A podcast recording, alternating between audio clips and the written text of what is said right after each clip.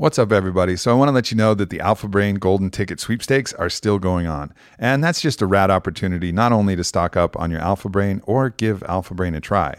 Because if you haven't tried Alpha Brain, it's definitely one of those tools. It's different than any stimulant you've had and gets your brain firing in an absolutely different way. And that's what our clinical research has shown. And that's what everybody who's tried it. You know, we've sold over a million bottles of Alpha Brain and the results are in. It works. It's awesome. So, this is a great opportunity, though, because if you get the Golden Ticket sweepstakes, everybody is a winner. And there's a bunch of cool shit that we're giving away from kettlebell sets to different other products, discounts.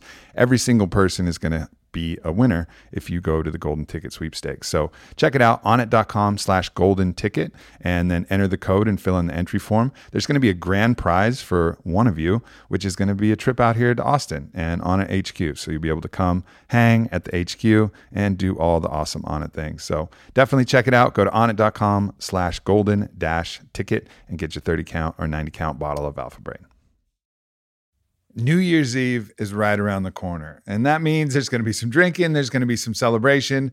For me, that means I'm going to be off by myself, meditating and thinking about the new year. But it is always a time where traditionally we try to bring in something a little bit better, some pattern, some habit, some change that's going to improve our lives for the following year. It's just part of the tradition, part of the way that we think about New Year's. This year coming, there is an opportunity, and that opportunity would be to apply to the Fit for Service Mastermind. I'm telling you, this is one of the best things that you could do for yourself, do for your family, do for those you care about in the world. We're really going to focus on bringing your body up to its optimal state. We got gut biome tests. We got all of the tools that we need to use to get you physically fit for service. Then we're going to go to mentally fit for service, emotionally fit for service, spiritually fit for service. It's going to have the best books, the best practices, the best coaches. I'm really doubling down, tripling down, splitting the eights, putting everything together. That was a blackjack analogy, by the way, splitting the eights. If you didn't get that, I'm putting everything into this. All the chips are going in. It's going to be really one of the gems that I'm working on for 2019. And I really hope to see as many of you guys as feel called to join, to apply. And then we're going to share absolutely all of that information with all of you. So please check that out, aubreymarcus.com slash fit for service. Duncan Trussell is pretty much one of my favorite humans on the planet.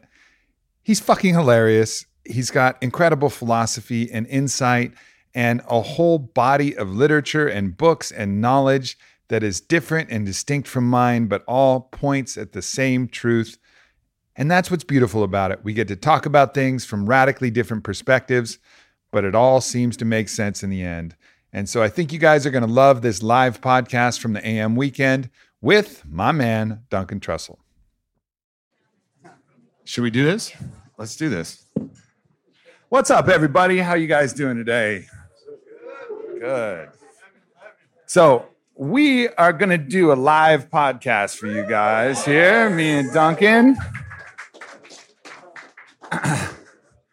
this is Duncan Trussell, everybody. Say hi to Duncan Trussell.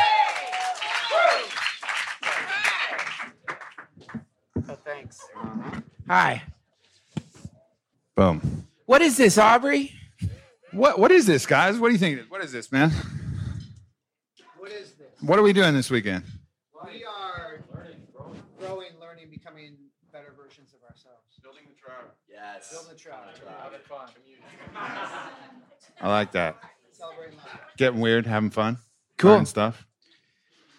That's when the did you start doing this, Aubrey? I started doing this a couple. Well, I've kind of been doing this my whole life, but then I started having these events like um, probably a couple years ago. But I haven't been doing them that frequently. But maybe I should do them more frequently. What do you guys think? Yeah. All right. What was the first one you did? The first one I did was one of these, and it was in Austin. And uh, yeah, we just started fucking getting after it and teaching and learning. And then we had this dope ecstatic dance, and I found myself, you know, creating these ecstatic dance containers. You ever done ecstatic dance, Duncan? Not ritualistically. I know Yeah. Gurdjieff was into it, and uh, I've watched the Sufis spinning when I'm high. It's one of my go-to videos. Like, you know, Charles Manson. anything by Charles Manson or Sufi spinning. It's good. That's on my playlist when I'm tripping. uh, yeah, it's beautiful. It's Yeah. an incredible thing to watch. You know about Gurdjieff, the idea, his th- whole thing with ecstatic dancing, all that. The No, r- tell us. Well, f- I can. It's I don't understand it. I was hoping you did. It's like a. it's um.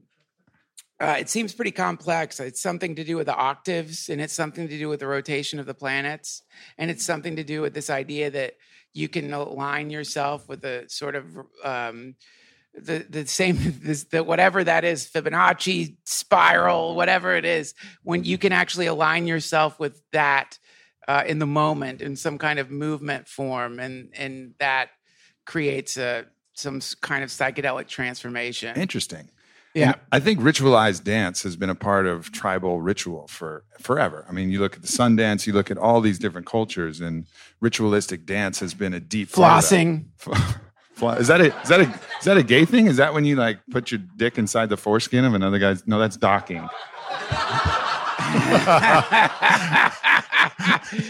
Did you see me try to act like I didn't know what you were talking about? I saw it. It didn't last long though.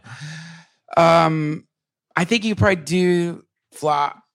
Could you floss and dock? No, I that- don't know. Is, So- is that is that is that this move? Can anybody do that really good? You can do that really good. Let's see. All right. Oh. Uh, uh, uh. Oh yeah, get it, get it, get it, get it. now who can dock? Let's see some docking. okay. No. Yeah, I think that I think the key thing is, especially for like men in particular, there's like patterns of movement that are okay. Like men like can move in certain ways, but there's shame around movement that are in other ways. Mm. And so we get like kind of contracted.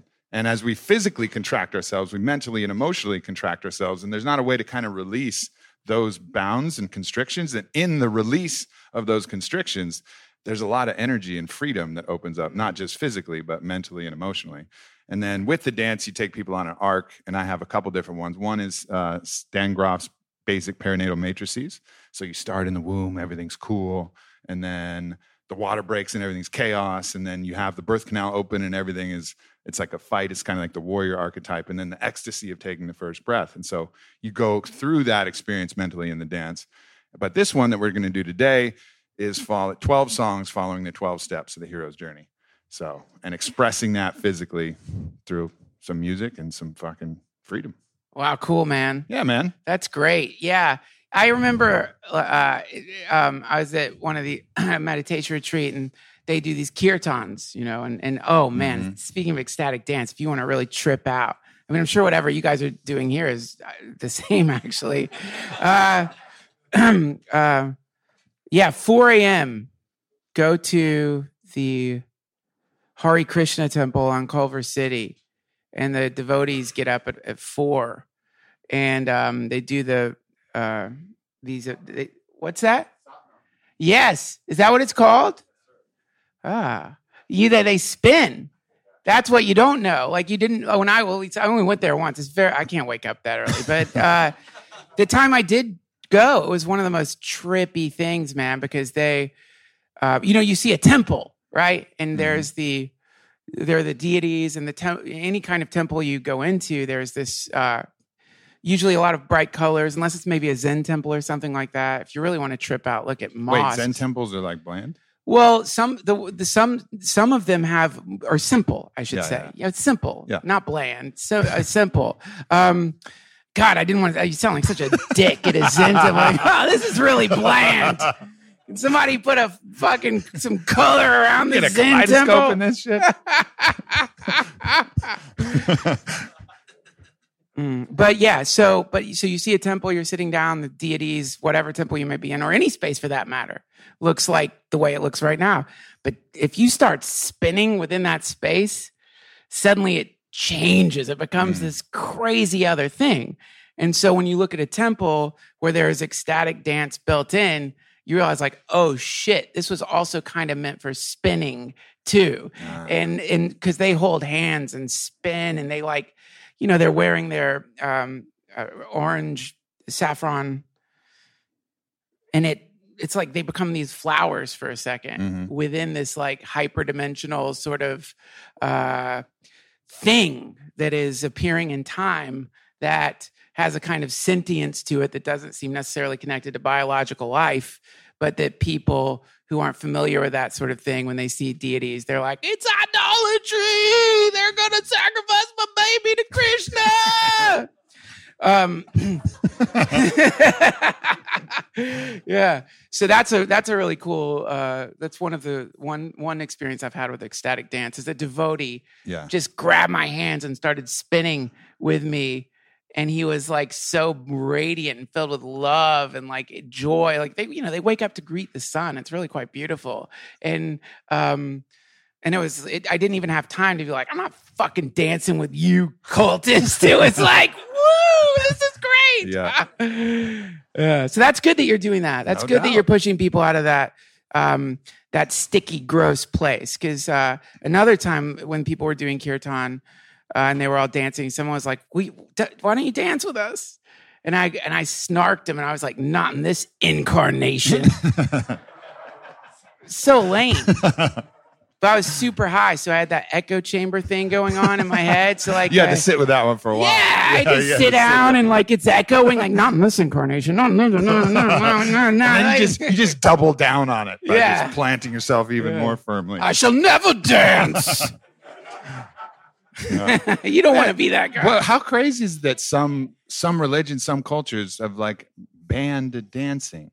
You know, like I just hypothesize the soul that leaves the body travels to the other side and goes, "Oh wait, you didn't dance ever in your body? Like you missed the mark, bud." Like, and then they're looking like, "Yeah, fucking really missed it." And and then even like even the way the mosques are, like you look at those, and they are clearly mimicking that kaleidoscope that comes when you smoke DMT. Like clearly. But there's no one smoking DMT in those mosques. What a waste. Whoa! I mean, I think there's many pathways to the Mandelbulb, my friend. That's a Mandelbulb fractal. Like if you look Yeah. up the Mandelbulb fractal, um, uh, you you it's the it's it's that whatever they're doing is based on some kind of like fra- math. It's based. It seems to be or not based on math. Yeah, based on math. Yeah.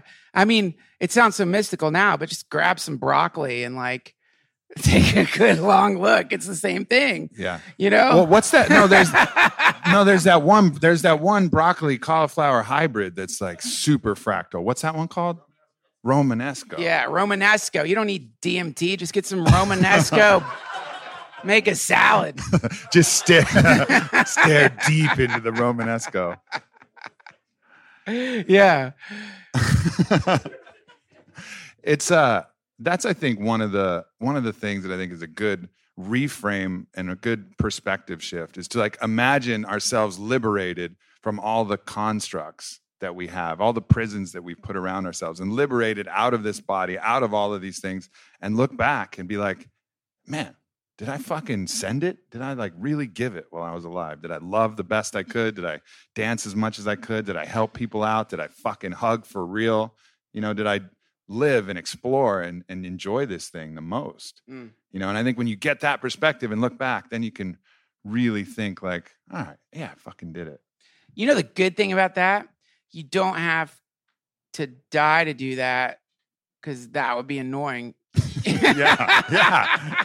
yeah uh, you know that's um. I know you. You. Uh, I, I've read some of your writings. You bring him up sometimes. Marcus Aurelius. You know, you Mhm. bring him up. And uh, I read this really cool thing he wrote, which is like uh, talking about death. Death is just a frame, is what he said. And uh, everyone's always, you know, when people are concerned about dying, personally, when I've been concerned about dying, there's this weird thing where you you you think, oh, I'm gonna all my all of I'm gonna lose everything, like like my past is gone. I'm gonna lose all that. That's that's gonna I'm gonna die. That's gonna be gone. And um, so what's really funny about humans is we're kind of like centipedes, except we only have a head. You know what I mean? We're like temporal centipedes that pretend that we have all these other segments going back into the past. And we make up all these stories about the segments, and that's what we call our life, so to speak. Mm-hmm. But the reality is that that shit is gone. It's dead. Whatever was right before this moment is absolutely annihilated outside of whatever kind of like digital imprint or footprint you've left or the ripples you've left. So the reality is is that right now you can kind of realize like oh shit i should have danced more but you luckily you still have a body so you can dance You can start right the fuck now. right instead of like worrying about your past history and then using that as like the momentum that's determining what you're going to do now you can literally decide to change all that like i remember I don't know if I told this story to you guys here yet, maybe in one of the dinners or something like that. But I was actually having a tough time at the start of this week. And I was kind of emotional kind of caught up in my own head and worrying about the history, worrying about the that. And I took a walk outside and there was just an unusual amount of these California ravens. And that's a special bird to me. That bird came up and flew, like two of them flew like right in my face in Palm Springs when my grandmother was passing, when I went to go take a hike and like let her spirit go and let her memory go. And the ravens came to me then, and it was like, oh, my, my grandma will always be with me. The spirit bird, you know, is reminding me that. But as I went out this time, you know, so that bird is always special. They were all over, and I was really having a hard time. And it was all based on shame about my past and past decisions I made and things that were going on. And I could really understand a communication from them in whatever way that is, maybe my own imagination, whatever. And they go, let us eat all that is dead. That's what we're here for. Let us eat that which is dead, your personal history, your past, everything that you that has happened before, that's all dead. And we'll eat that. Feed Mm. it to us. Feed us that whole personal his that whole past that you're defining your current present with. Just let us eat it. And I could just see them with their beaks going in and ripping and eating all of the dead. And what was left was my spirit, was the now. Mm. And that's the thing that can never be eaten by the ravens. The now, our spirit, our consciousness, that life force that the ravens don't eat, that you can fly with the ravens with. that would suck if ravens ate souls yeah. they're fast if they develop that appetite, we'd be in trouble. Run- see, see, see monks like running from ravens. um, uh, the did I did we talk about on one of your podcasts that that the the the guy who had frontal lobe damage and didn't have any short term memory? Did we I talk don't about think this? so. So, um, what was I talking about? Frontal lobe. I'm just kidding. uh, they um, this is something that stuck with me uh, um, from college. Uh, in in a psychology class, they were talking about this person who had frontal lobe damage and uh, he so no short term memory, and uh, it seems a little unethical now that I think about it. But they were, I guess, kind of working like doing experiments with him, and so they would put like a soda in front of him and say, Where did that come from? And he would make up a story. He'd be like, Oh, I got up, I went in the hallway, I went down to the soda machine, and um, got a soda out, and now I'm drinking it. Why would you even ask? Because it was so intolerable Uh, to some to, to essentially like the idea is like um human beings do not have a continuous self and we want there to be a continuous self very badly because um the identity want you know wants to be continuous. So this is just not the case. We you know at any given moment half the planet is like gone. They're just in deep deep sleep. And they wake up and they don't know what happened to the last you know six eight ten hours. Maybe there's some dreaming in there but even the dreaming is like kind of you can't really even remember that. Yep. so you know you get that thing where like whoa i just had the craziest dream. There there was fuck i can't remember the dream. Similarly if you um look back at your reconstruction of the past uh you realize there's really not much there for the ravens to eat because in fact it's like kind of warbly and shimmery at the Mhm. very best. It's mostly just not there at all. And then when you look at like the data around people reporting accounts that have all experienced some moment together these accounts vary wildly sometimes and then also there's the case of uh, uh, people who have been interrogated by police officers and make things up just from the pressure of the interrogation. Mhm.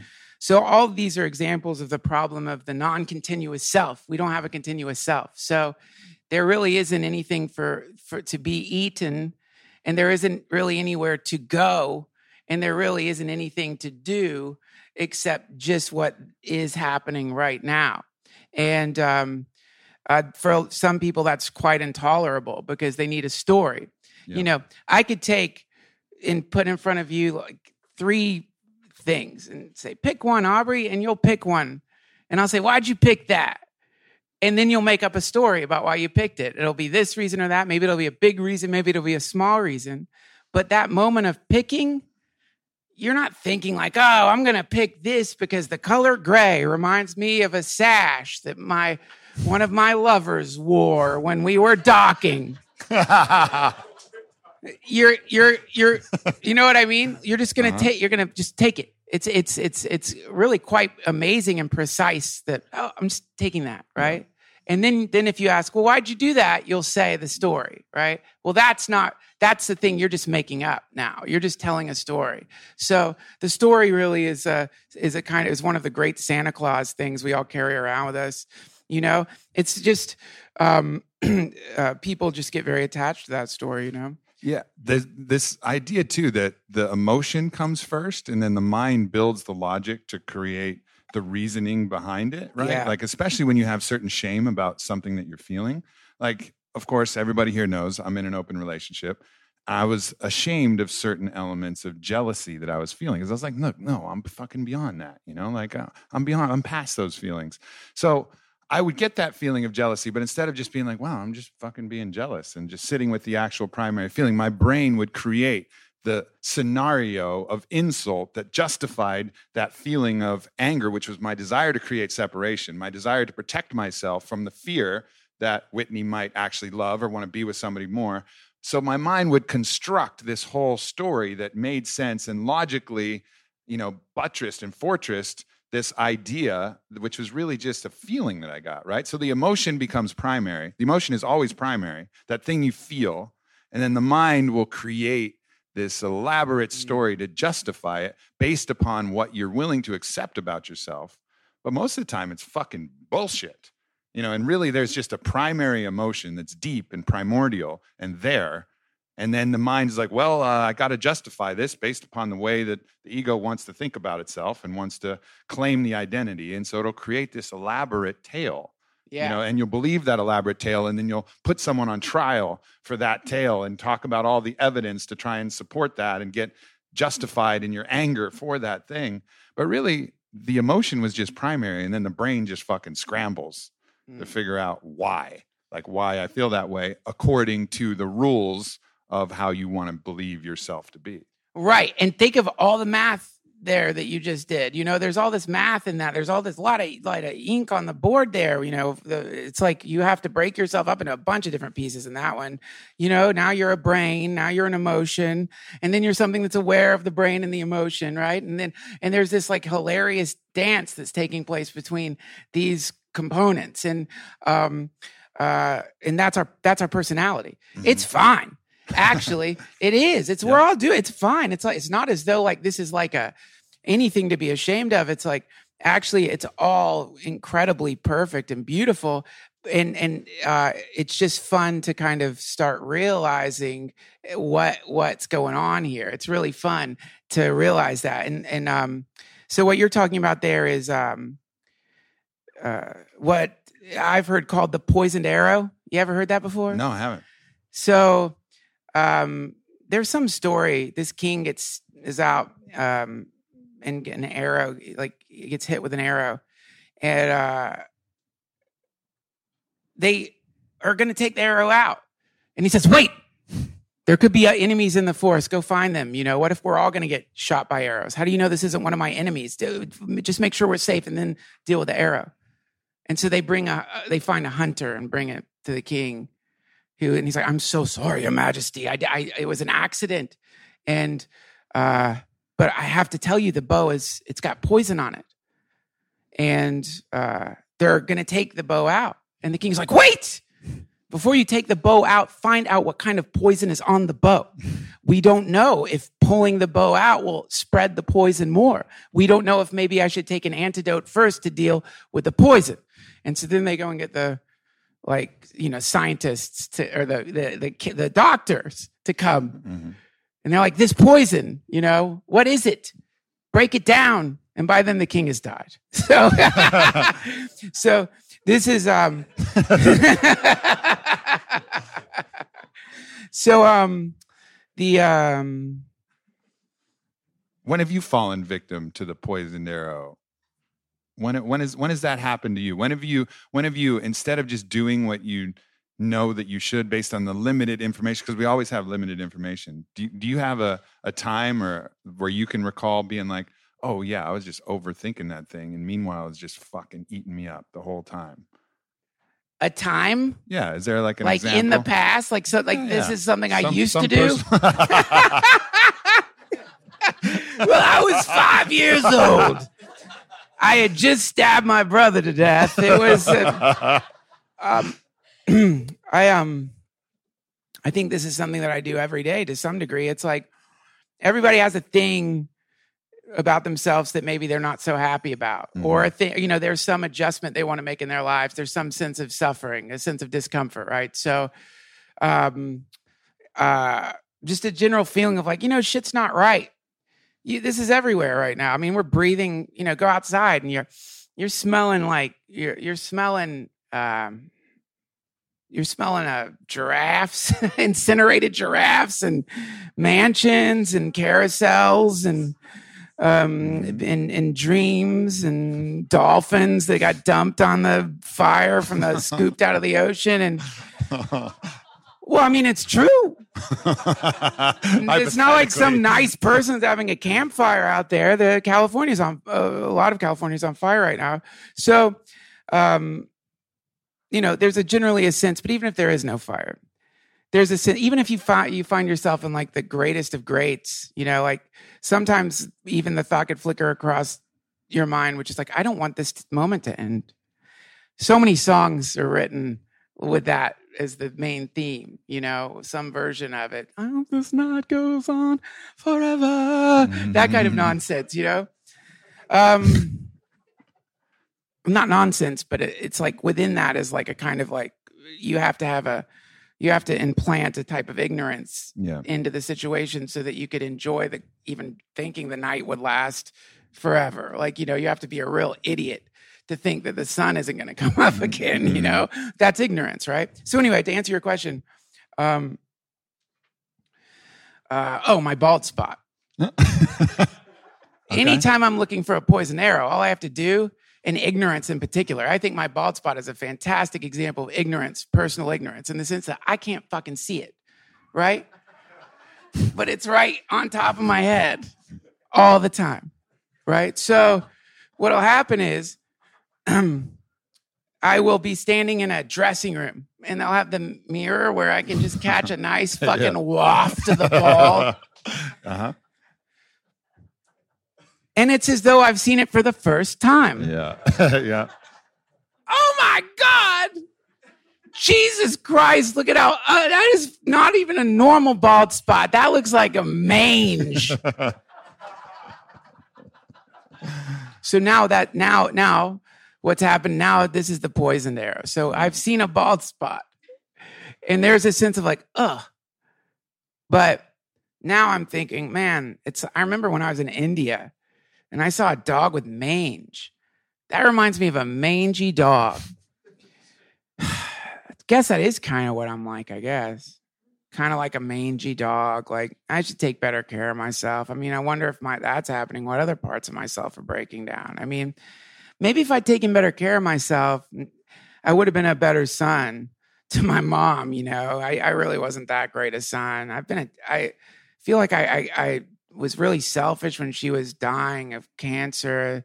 Hope my cancer doesn't come back. I sure don't want to die of cancer. That would suck. Dying of cancer like my mom. I, dying in general just seems to kind of fucking suck. I mean, it's crazy to think everybody's gonna die. Oh my god, my poodle's gonna die. Gatsby's gonna fucking die. I love that little guy. I don't want him to die. He's so sweet. I love the way he smells. It's just to think I'm probably gonna have to put a needle in him at some point and watch him fall asleep forever. And then I'm gonna can't believe you gotta pay fucking vets for that. Like who the fuck would ever be a vet like all day long injecting fucking poodles while people cry? I mean, fucking it's a, do people become vets the way like people into S and M become cops? Like what is who are these weirdos? On and on and on and on. Yeah, yeah, yeah. You know what I mean? When all that happened was there was a bald spot in the mirror. Yep. Sounds about right. I mean, I think we we've all gone down those those spirals where just the mind just starts to grab a hold of something and it doubles down, doubles down on justification. Like it's like you were playing this negative, hellish blackjack and you just keep getting the same card and you keep splitting, but it's a six. And you're like, fuck, six. Yeah, split, split, split. And then you end up with just a bunch of shitty hands. Yes. And then they all have to take cards and you just lose more and more of your time, of that present moment, of your happiness, of your joy, of the way that you think about yourself and the world because you just keep doubling down, doubling down, mm. doubling down. But really, all you had to do was just play that first hand out. Okay, you got a 12. You might bust, you know, like, I don't know, maybe people don't know how to play blackjack. This that makes no fucking sense. But like it's a bad hand, right? And all you just you just take that bad hand, you maybe lose that first bet of that moment, those first two minutes where you have to look at the bald spot and say, Yeah, I'm going fucking bald. And then you just allow just that first impulse to be the only impulse. And then you're able to move on. I remember we had a so we had Wim Hof over at the house with Chris Ryan, who's here today, and we're going to talk to him in a minute. And he was talking, and somebody asked him, somebody asked him, Well, do you ignore the pain? Because he puts himself in some fucking super painful situations. Yeah. Lots of cold, lots of struggle, lots of, you know, he goes, No, no, no, you can't and you can't ignore the pain. You have to embrace the pain. You have to fucking embrace the pain. Mm. You know, and and he's one of the most inspirational people because of course we want to kind of ignore the pain. We have shame around the pain. Maybe we shouldn't be feeling pain. Maybe we shouldn't be worried about the bald spot. Maybe. But if you just actually embrace that fucking moment and just take that, take that small hitch, bam, took it. I'm good. And not allow the mind to continue on that spiral, not to allow it to double down, double down, double down, make it worse, make it worse, bigger hell, more intricate prison. You just take the first hit with courage. That first moment of pain, you just fucking take that one with courage. And then Oh. you then you move through that fast. the um uh so this idea of pain dukkha that's the word dukkha it's uh so it's truth we want truth pain is truth and so truth has got to be good right like if you're with somebody and, and, and you're like and they said, do you want me to be honest or dishonest if you know what i mean you're gonna say "But please honest please Yeah. no matter what. Yep. You know, even though there might be a moment of wincing. Yep. Um, so truth, that's good. Uh Truth And- is truth is love, man. Truth is love. Like that's the thing. Like anything else is sorcery. Anything else is brujeria. It's fucking Mm. casting a. It's someone casting a spell on you okay, yeah. in a in a for, in a form of diminishing way, saying you can't handle this, little child. Let me give you something that's more palatable and seduce you into my favor and Yeah. into a, a more favorable thought, because your weak little brain can't handle the truth. But love and truth are really the same thing, and you can express it with love, you know, and and or express it with a fucking joke and a smile. And let everybody know, like laughter is the way to let everybody know, yeah, it's okay.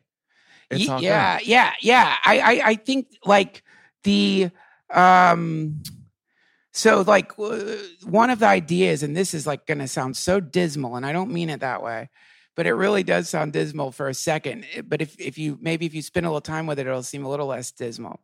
Because you were talking about the bad hand. Mm. So kind of if if if you have found yourself being blasted into a dimension where time is devouring you, you could say you've been dealt a bad hand. You know, you are sentient matter, which is aware of its own dissolution. And this is uh, what, for lack of a better word, you could call a hopeless situation. If your hope is that you're not going to die. Um, also, uh, this feeling of pain that Wim Hof is talking about embracing. This is the idea we all have a relationship with pain, right? Some people go to war with pain. So they wake up in the morning and they're like, I'm going to kick the life's ass. And then they go out now they're at war with pain. They're fighting, fighting, fighting, fighting. These are the passionate fighting people. Some people, what they do with pain is they do the, uh, I shall bow to my pain. I shall give my pain a cup of tea and I'll sit with my pain and we'll drink tea together. Some people do that. But they still are trying to figure out a way to get off of the razor blade that they're standing on. And so this is the idea. Everyone has a different stance on the razor blade. Some people are like, I'm gonna fucking fight the razor. Some people are like, I'm gonna have, I'm gonna embrace the razor. I'm gonna have tea with the razor. Mm. But maybe the idea is you are the razor. Become the pain. You are the pain. That is what is happening now is pain. Surrender, let go. In that moment of just intolerability, you'll realize what's mostly intolerable about it is your resistance to that moment. Mm-hmm. And the moment you stop hugging, fighting, drinking tea with it, and just become it, holy shit. What just happened? All the stories went away. All the things I think I am kind of in that weird flickering moment. In fact, you know how you know that the moment's over? You know the moment's over because you're thinking about how you're going to talk about it on a fucking podcast. you know what I mean? And right then, right then again, you're right back to the game. Oh, that was a really good moment of merging with the pain. I have a flowery way of talking about that now. you know what I mean? I'm going to have a flowery chat about the fact that everything's pain. And now we're back in the game again. And this is the cycle. And it happens in small, small, small microseconds in the mind. And it happens in, histo- in, in, in historically throughout history, you could see humanity's varieties of ways of dealing with the pain. Well, we'll start farming and we'll start a factory and then we'll do this and then we'll get to desalinate the ocean and then we'll put out all the fires and all the fires will be put out and we'll have a one world government, but it's all going to be based on peace. And we'll make a mothership and then the mothership will populate the universe and peace will reign forever, but nothing will change. because life is suffering and there's no way out of it. Ah, life is pain. I should say life is that's right. They're there, there, there. The, I should say rather the way out of li- the way out of the suffering. Uh, well, this is in Buddhism. What he says is, I teach two things: suffering and the end of suffering. So that second part, Yeah. well, I can only teach about the first part. and there was a one of the things that really you know and illuminated my mind was i read something by i think he's a buddhist his name's shinzen young and he was talking about the difference between pain and suffering. And exactly as you said there's pain. Pain is unavoidable inescapable. We will all face it and we should all intentionally embrace certain aspects of pain. Training being in the cold being in the heat doing things that are challenging that will cause pain. But suffering is the resistance to that pain right? And like so suffering is optional because when you surrender to the pain when you embrace it you know i, I had a definition of surrender given to me too. Is like you well you'll know when you surrender because it's not hard anymore. And i was like oh oh yeah you're not fighting anything anymore. It's not difficult anymore. It's just yeah there's some pain. Because we've all gotten to that point where we're actually in the pain. Like imagine when you're thinking about something painful that might happen. There's all this resistance and fighting and wiggling and and then it's actually there and you're like okay yeah i'm fucking yeah it's painful but i'm good you know Yeah, and with- if your whole identity is based on going to war with fucking pain, And now suddenly you're having to deal with the fact that actually, you know, this is like okay. Like you're okay. Like you don't have to keep doing some thing to change yourself. Like actually right now, it's okay. This is okay. You're it's beyond okay. Well, this causes a lot of problems for people because they want a story based on some act of heroism, Mhm. achieving, overcoming, obtaining, gaining fame, fortune, pleasure, whatever it may be. There's all these things. Nobody wants to not be nobody. It's like a thing, like it's, it's, and yet, yet the, the, the moment you tell someone, actually, you know, I think this is, you're perfect. And in fact, maybe the only thing that's making you not perfect is the fact that you want to be perfect. Mm. And if you give that up, you know, there's never been, God, think how depressing it would be to look outside and see a flower talking to another flower. And it's saying to the other flower, one day I'm going to be as pretty as you. that would be so depressing to realize flowers were neurotic, you know? and just hiring botanists to trim them a certain way and Yeah. inject them a certain way and make them look like the flower Yeah. that the other person took a photo of next to them. They're like, look, that one keeps getting photos taken of it, and I got to be like that one because I'm I want to be that fucking flower. Yeah, dude. You know, meanwhile, there was someone who was just going to walk around and say, no, no, I love this flower. This flower is unique. It's missing a petal. That's fucking beautiful. Yeah, You know? yeah. And that's who we all are. We're all those flowers that are just a little bit different. But the time we try to be like that flower we see on Instagram, we're fucked. That being said, flowers do not get bald spots. I don't think. Fucking, that would suck too.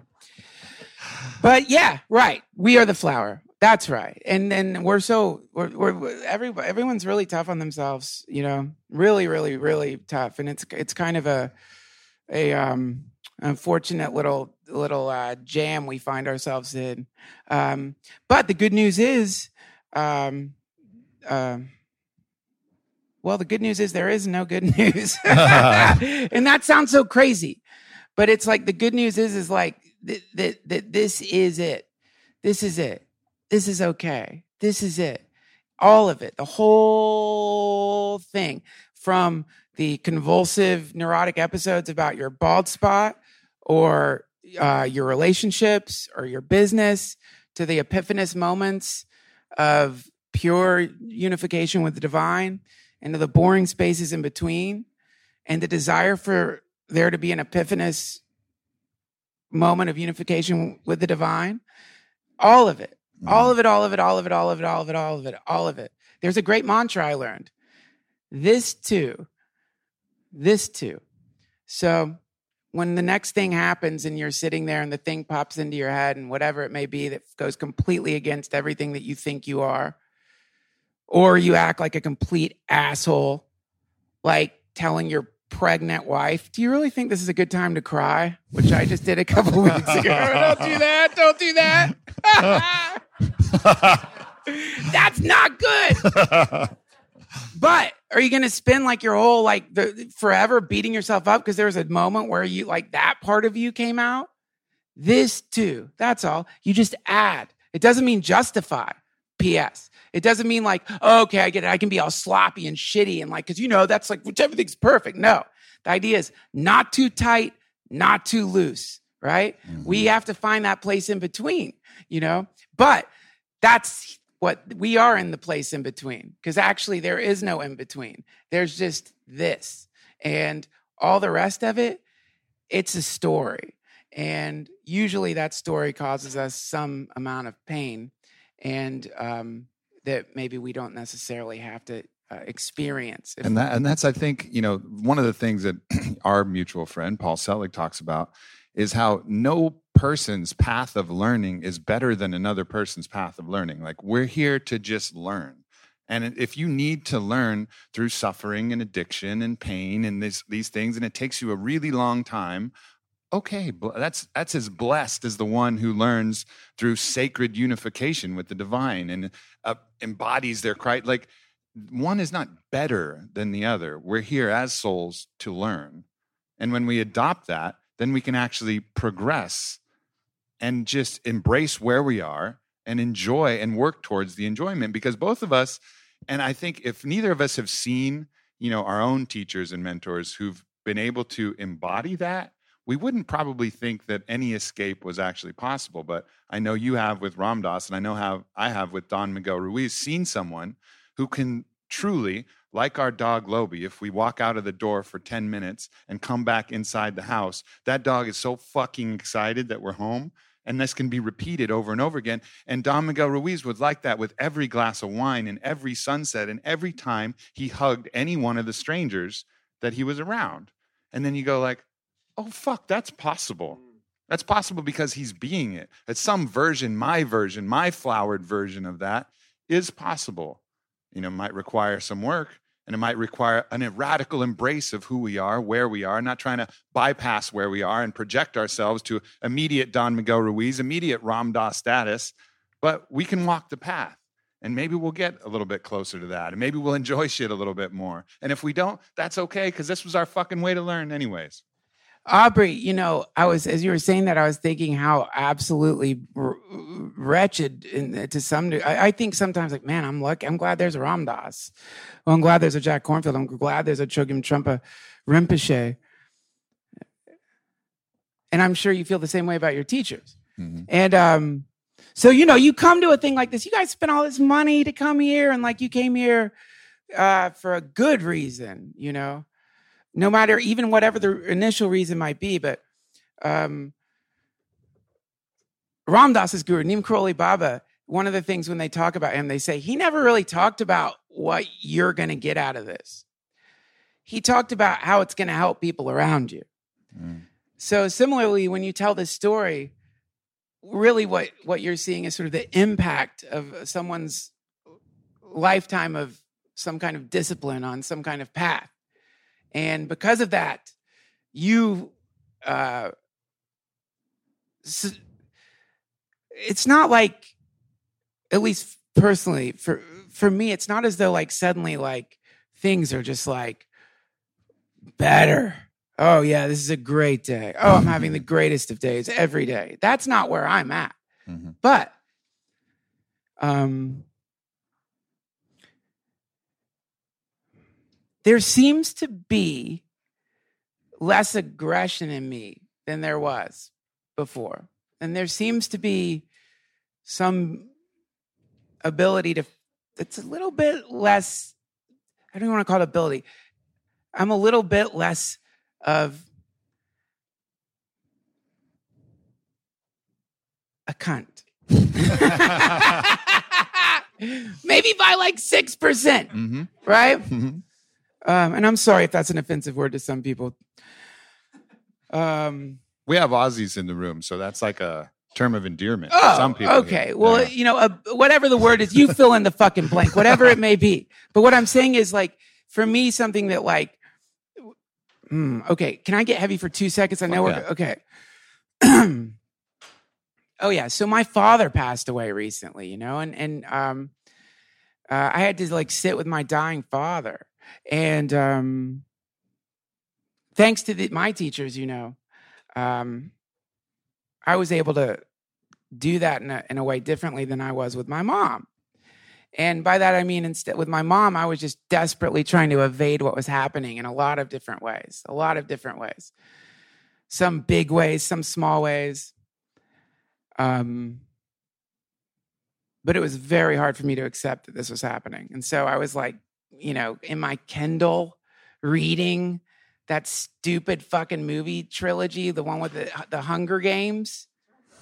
You know, I was downstairs in the basement reading the Hunger Games, deeply absorbed in the, oh boy, was I into that story.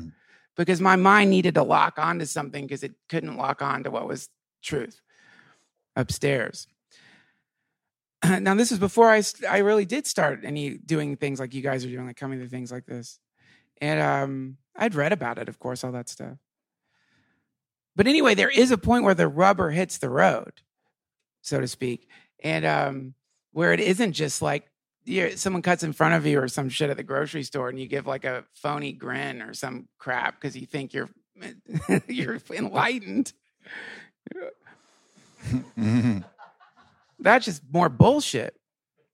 There comes a point where like you're gonna have to help somebody for real. Like it's you're just gonna have to, like whether you're ready to or not, whether you're you want to or not, whether you're scared or not. There's like a, a point where that does emerge in a human life. And um that's baseball kind of. Like you're you do have to swing. Yep. You know, and for me, uh a lot of my life was hitting foul balls.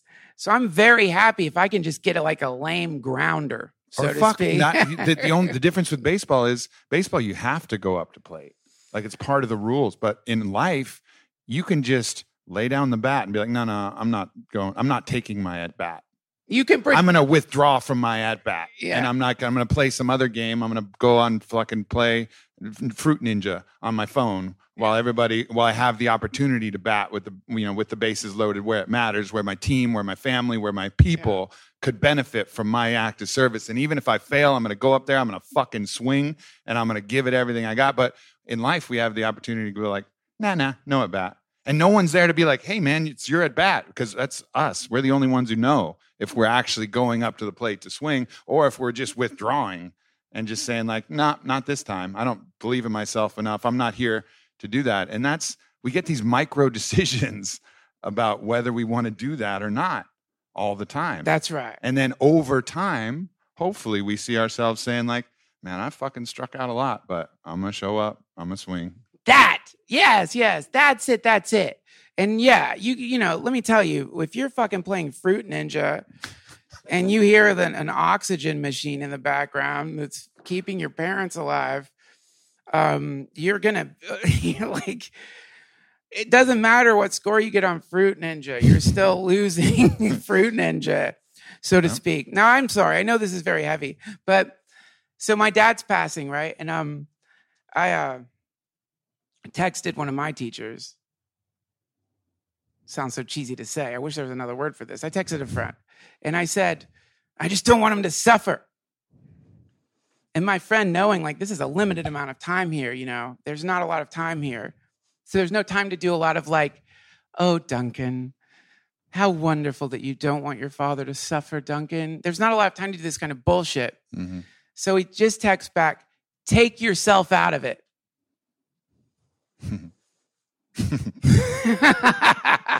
Yeah. Pure service. Pure service. That's it. That's it. Because uh, really, I wasn't that I wanted, didn't want my dad to suffer. I didn't want to suffer watching my dad suffer. Now that's just, that is not service. That's uh, selfishness wearing the mask of a servant. And that, unfortunately, is a trap I have fallen into and many people fall into over and over and over and over again. So, how to take ourselves out of it? How to do that? And um, there's so many different paths and so many different expressions of that. You know, so many different ways to do it. But w- another question might be why do that? Maybe that's a more important question before the how. Because if you answer the why, then you'll have the discipline you need to do the how, maybe. Truth. You know? So that's a good thing to think about. Yep. Why? The why is always the more important. If you know your why, you can bear almost any how. Who said that quote? Godsey should know. Who said that? Nietzsche.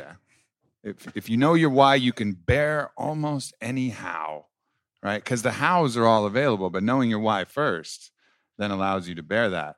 And then there's another quote from um, Jordan Peterson, who said it on, on the podcast. He says, You don't know yourself unless you test yourself, right? So the combination of that, knowing your why, figuring out the how, and then being willing to test yourself, being willing to test that so that when that's like fucking batting practice, like that's like going up and letting someone throw pitches and you hit balls and you're testing yourself. You're te- and then you're actually going up to bat and knowing that, all right, maybe this time, even when it matters, maybe this time I'll take a swing and I'll miss and people will be sad.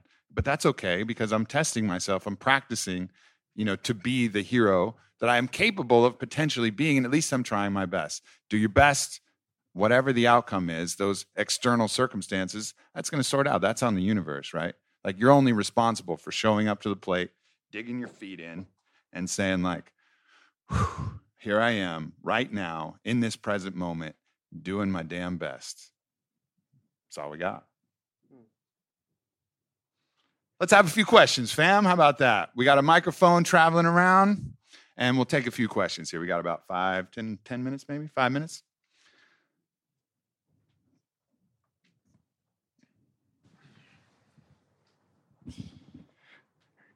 Good day. Um, Carlos here.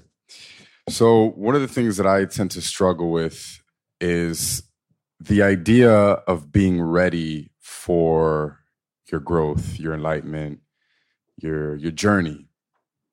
Uh, you know, I, I do a lot of so-called coaching, or at least I believe it's coaching, just so I can feel special. I tell myself that, but people tend to hold on to that idea, like, uh, I don't know if I'm ready, and so I kind of, you know, internalize that, and, and my idea of being ready is like you choose when you're ready. It's not so much destiny, but it's more will.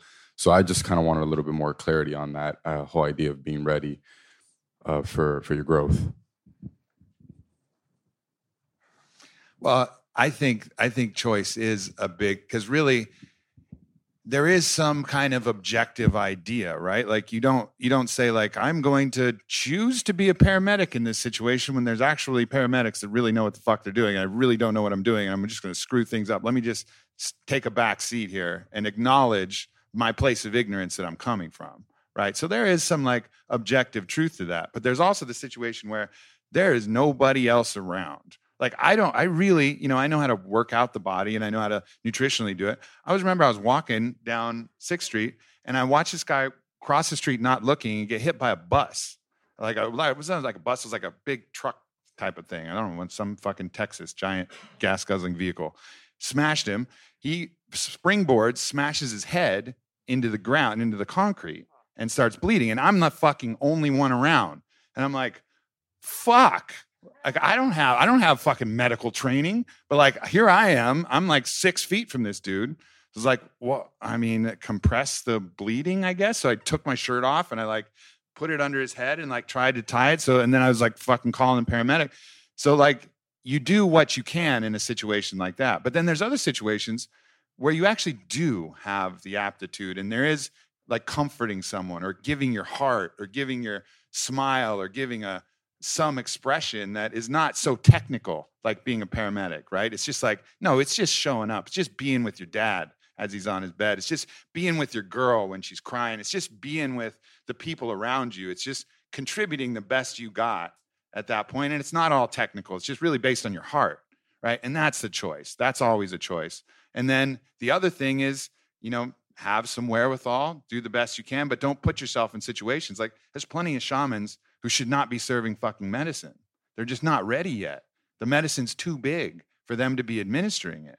And so that becomes you know a problem you know because there's a technical there's a skill set that needs to be developed before you just step up and say nope i am an iboga shaman. I am a ayahuasca shaman. And then you drink it and you're like Gah! and then everybody's fucking freaked out right? You know so it's it's like an acknowledgement of like what your what the technical situation is and whether but if you can just show up with heart and courage and a smile and a fucking hug like that's always a choice because we always got that Yeah, it, but if you don't know how to fucking fly a plane, I don't care how much heart you have. Yeah, I'm not getting yeah. on the plane, friend.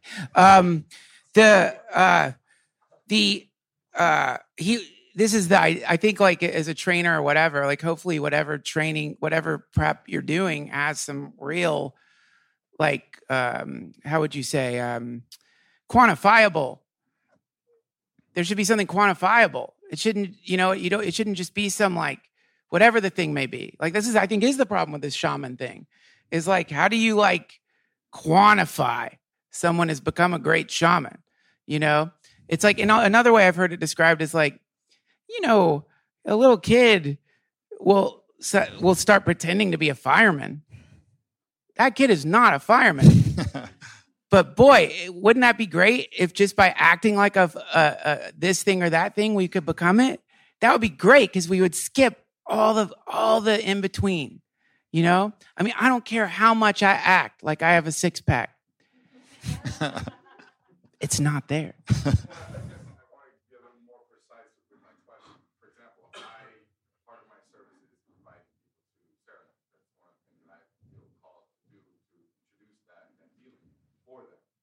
But people tend to give that story like I'm not ready, and I can, but they give it in a way where they're confused. They're like they don't even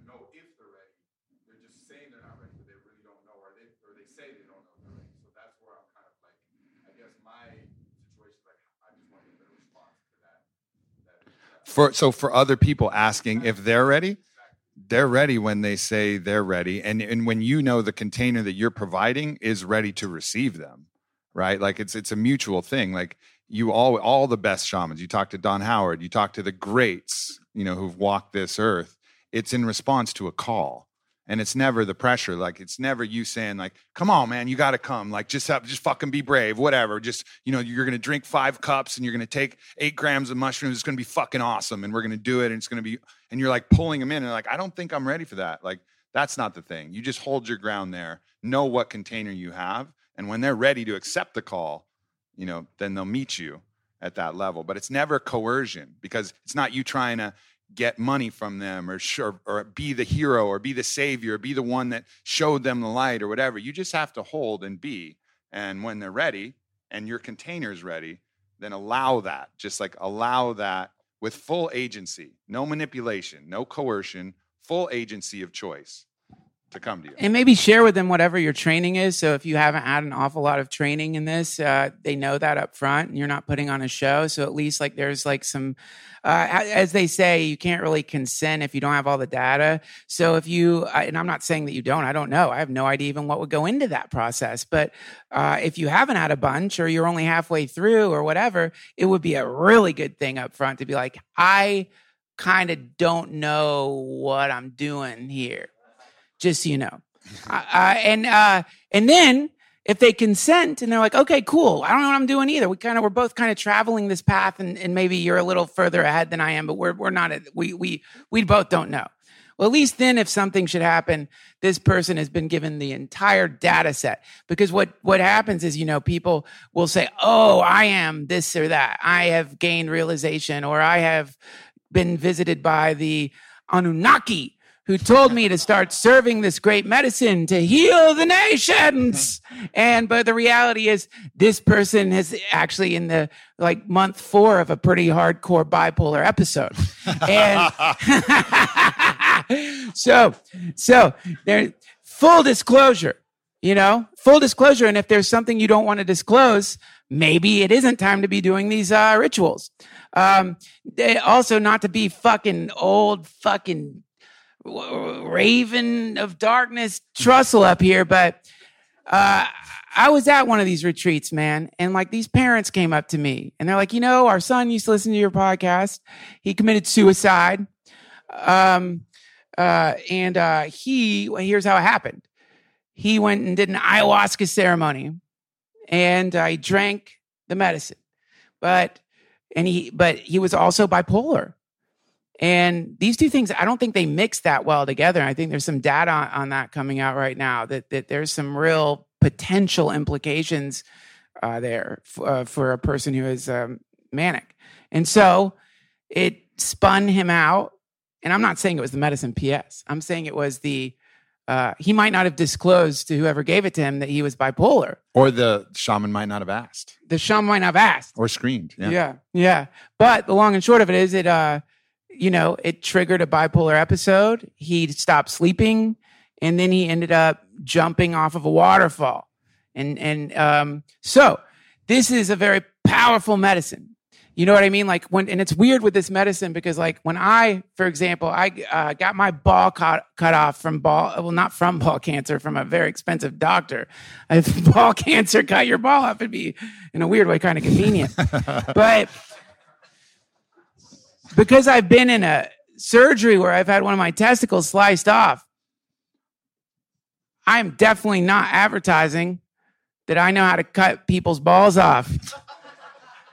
you know? And I think this can happen sometimes with shamans is that you go to these ceremonies and there's this sense of like ease that, that these people must have because anybody who's done something for a long time, they, they make it look easy. Um, that's part of uh, expertise. But you see someone making it look easy and you think, shit, I could fucking do that, man. Mm-hmm. All I got to do is get some uh, ayahuasca, find a little space, make a cool flyer, get some drums and some flutes, get some people together, sit up there just like the shaman I saw, and pretend to be a shaman. And then, what do you do? When somebody starts having a psychotic episode in the middle of your ayahuasca ceremony. What's your plan? Did you get a lawyer? Did you get waivers signed? What's your fucking plan? I, I, by the way, not you. I don't mean any disrespect. I mean, I know, I know a few people are like, I've got some brew. We're going to invite everyone because within that is like intertwined within it is a desire to help. You have experienced something that healed you and you want to heal. And this is all good. It's all good. It's all good. But it's just like, shit, I think with this kind of thing, it's not just, there's some form of maybe s- surgery happening here. Psychic surgery. Yes. And I think it requires a lot of training, though I'm not really sure, you know?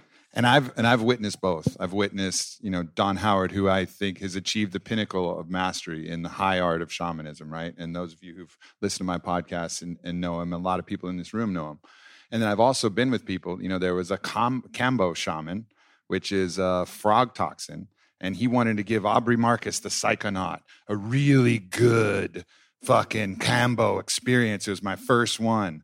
And he gave me 11 points on my arm and I went into anaphylactic shock. And a field veterinarian almost had to give me a tracheotomy because it almost killed me, and it took me two months to recover from the liver damage that that caused. Right, but he want, but his ego, his idea, like this is sacred medicine, and and I'm going to give Aubrey the best, most amount of sacred medicine possible. I watched this happen also with an iboga shaman who I trusted to give Whitney iboga and gave her a massive overdose. Massive, because it was his holy medicine. And the more holy medicine, oh, you're not feeling it? We'll give you more to help you break through, right? And like you see these perils along the path. And that's why a lot of you guys have asked me, like, where should I go? I'm like, fuck, like, I wish I had better answers for you guys because this is like, you're, you're literally asking, like, where should I go for brain surgery? I'm like, fuck, I don't know. Like, I know like a couple people you know, that are like really, really good brain surgeons.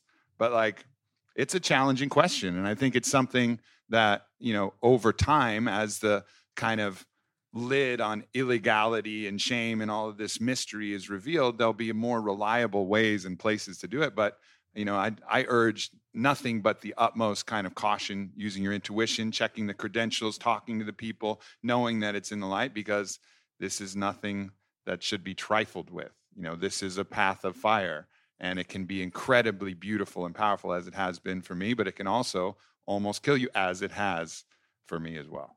Also, just so you guys know, I do uh, walking tours of Echo Park on ayahuasca. We we drink. Uh, we start at the Elliott Smith mural, which is, um, and we drink ayahuasca, and then uh, we just walk through Echo Park. Buckets are provided. It's a blast. Second only to ayahuasca LARPing, where you can get full full medieval gear and pitch against your enemies. Yes. While yeah. on the, while on ayahuasca docking. That's a fucking amazing. the cosmic dock tunnel. Duncan, you're the man. Ah, you I love too. you, brother. I Thank you. What an appreciate you. honor to be here. Thank you. Yeah. Thank you so much, everybody, for tuning into this live podcast. We got Chris Ryan coming up next.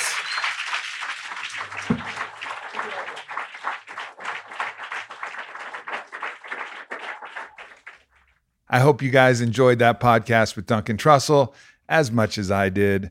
Please follow him. The Duncan Trussell Family Hour is hilarious and awesome, and he's got great guests. So definitely check that out. And then, of course, leave a review. Let me know what you think. We always appreciate that. Check out aubreymarcus.com. Check out my newsletter. That's one of the best ways to keep in touch with me during my upcoming sabbatical. I'm really going to be taking a month all by myself. And so if you want to figure out where I'm traveling, what I'm doing, follow my newsletter. It's pretty much my only link to the outside world. So you can sign up for that at aubreymarcus.com. I love you guys. I appreciate you guys. Thank you so much.